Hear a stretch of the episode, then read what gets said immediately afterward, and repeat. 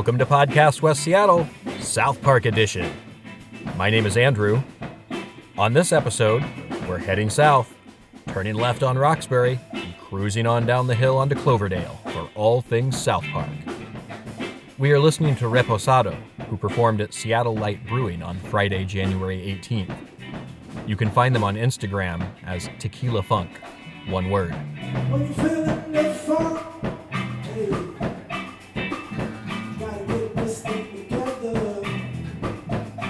Coming up on this episode, I take a drive around the South Park neighborhood with South Park resident Luis Herrera. My favorite part of South Park is sort of the waterfront down here. Then we take a peek into South Park Marina and the Duwamish Yacht Club. So again, each boat's got its own story. Some people live aboard, some don't.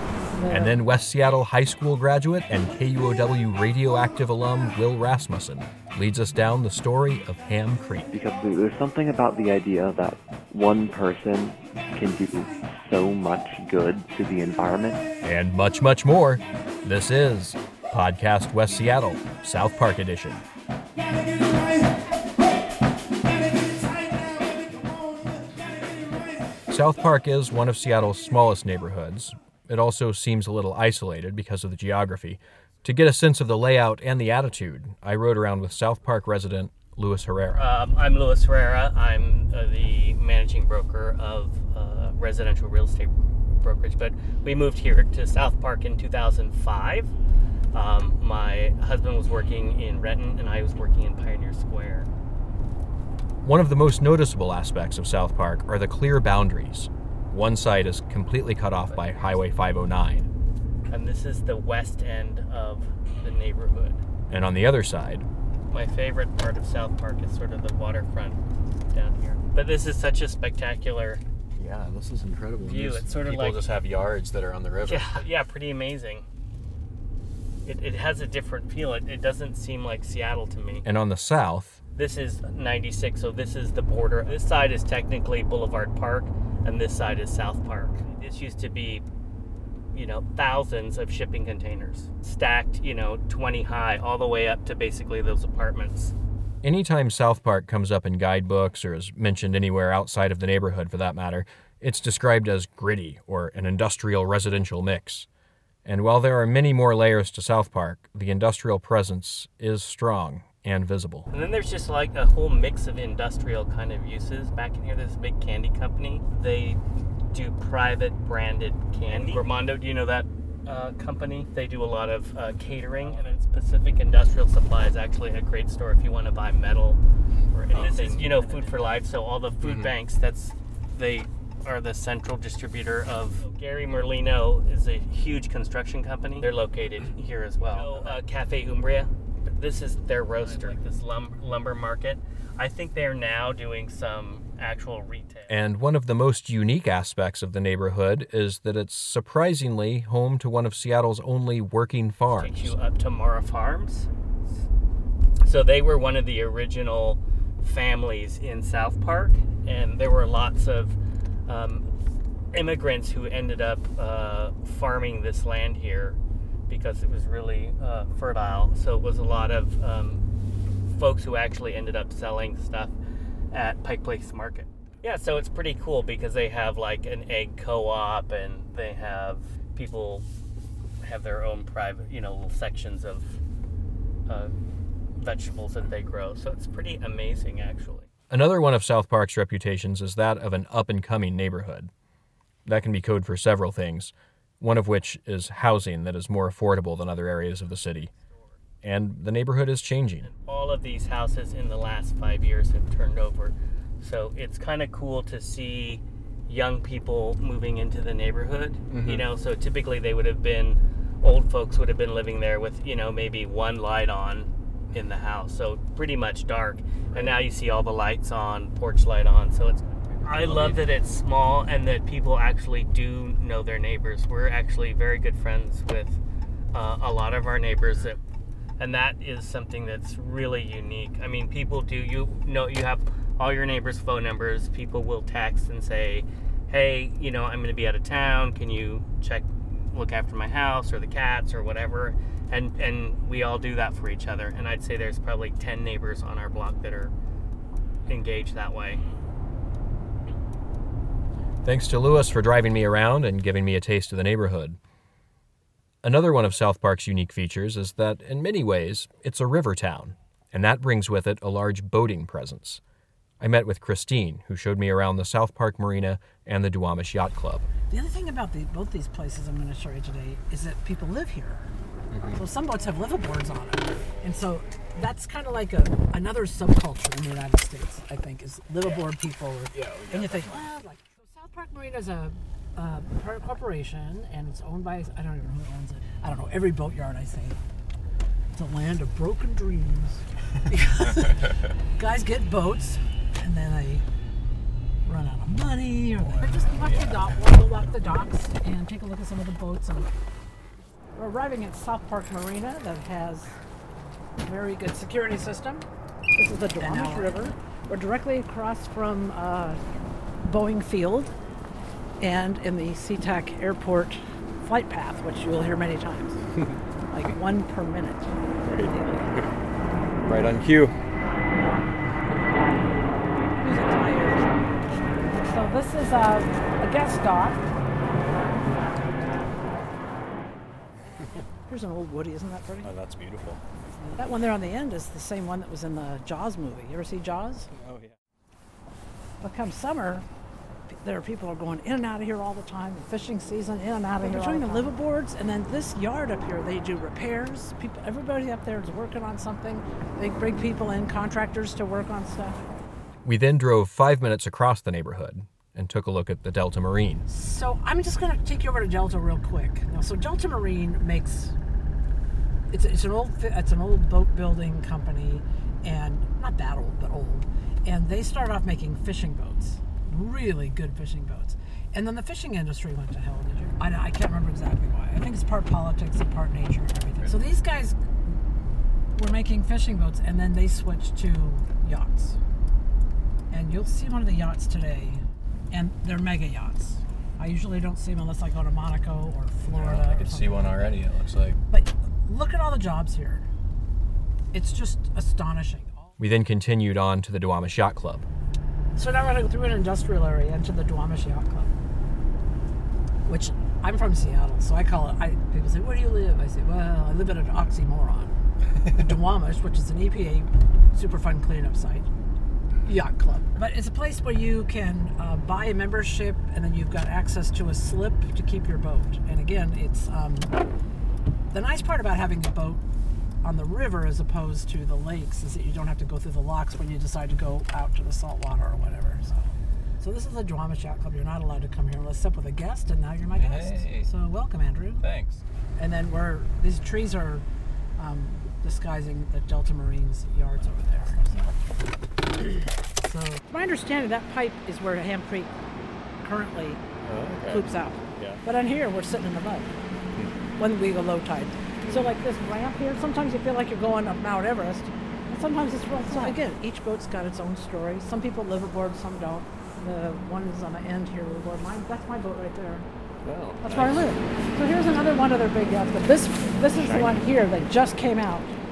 Oh wow, that's looks shiny and new, doesn't it? It is. it, they just we watched it. They put 'em- they put it in the water yesterday, and they usually make bigger ones that have to be car, um, barged up to Anacortes and then put in the water. So yeah, and it looks completely different down here when it's sunny and fun. And there's come spring, there's just a, everybody's down here working on their boats and stuff. But Thanks again to Christine clean. for showing me this fascinating side of South Park. Up next on Podcast West Seattle, South Park Edition, we're going to visit with West Seattle High School graduate and current Western Washington University student Will Rasmussen. Uh, and I was born in Seattle, and I've lived in West Seattle up until this fall, where I went to college at Western Washington. I'm studying computer science and I'm going to minor in creative writing. Will spent the summer of 2018 working at KUOW's Radioactive Youth Media program. He pitched and produced a story on the restoration of South Park's Hamm Creek. Uh, there, I was in uh, National Honor Society at uh, West Seattle High School. One of our events is that we went on Earth Day down to Hamm Creek, although I didn't know it was Hamm Creek at the time, uh, to do a cleanup. There, I met Liana, who, uh, of course, is the main interviewee subject of the story, and uh, she gathered around all the volunteers and told us about her father. And I, I just kind of kept in the back of my mind. It's like, hmm, that, that's a really interesting story.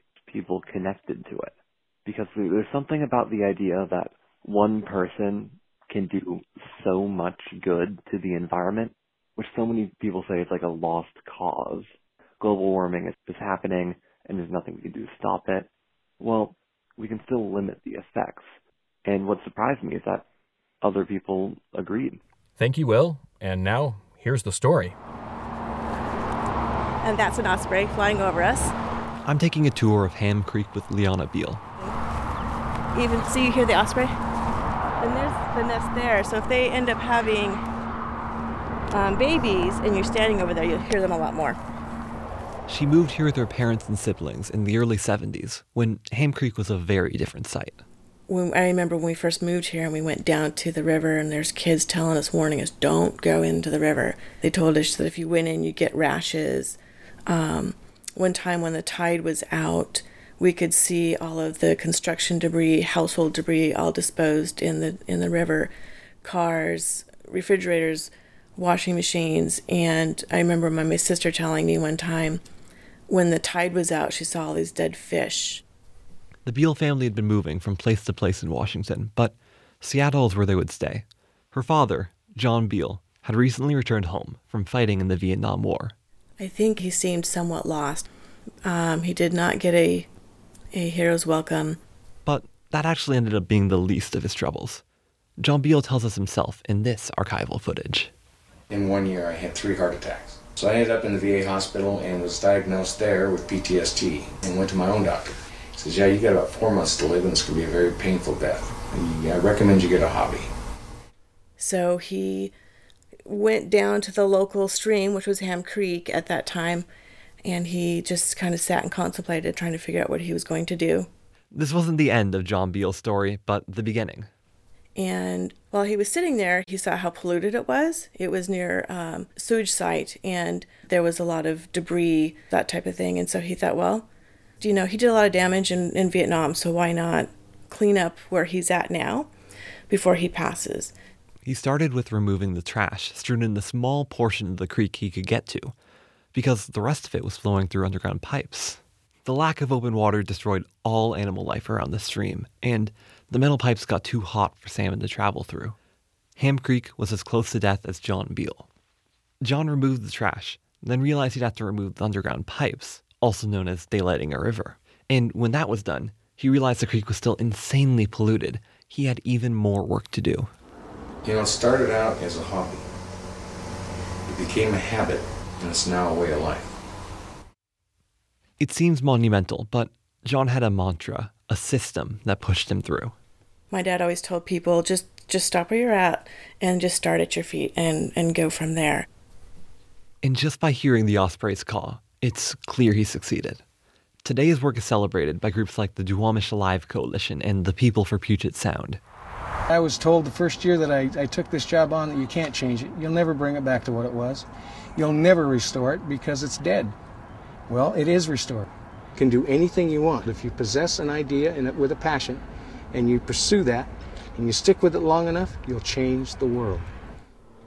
He was hoping that people would continue it when he left, which was part of why he'd asked me to kind of kind of help him when he passes. He didn't want the uh, cleanup of the stream and the river to die with him, and he wanted to make sure that people continued. John Beal passed away in 2006. He lived 27 years longer than the four months given to him. The river, and his love for it, extended his life. It's hard to argue John Beal is really gone because Hamm Creek remains. From Radioactive, this is Will Rasmussen. I keep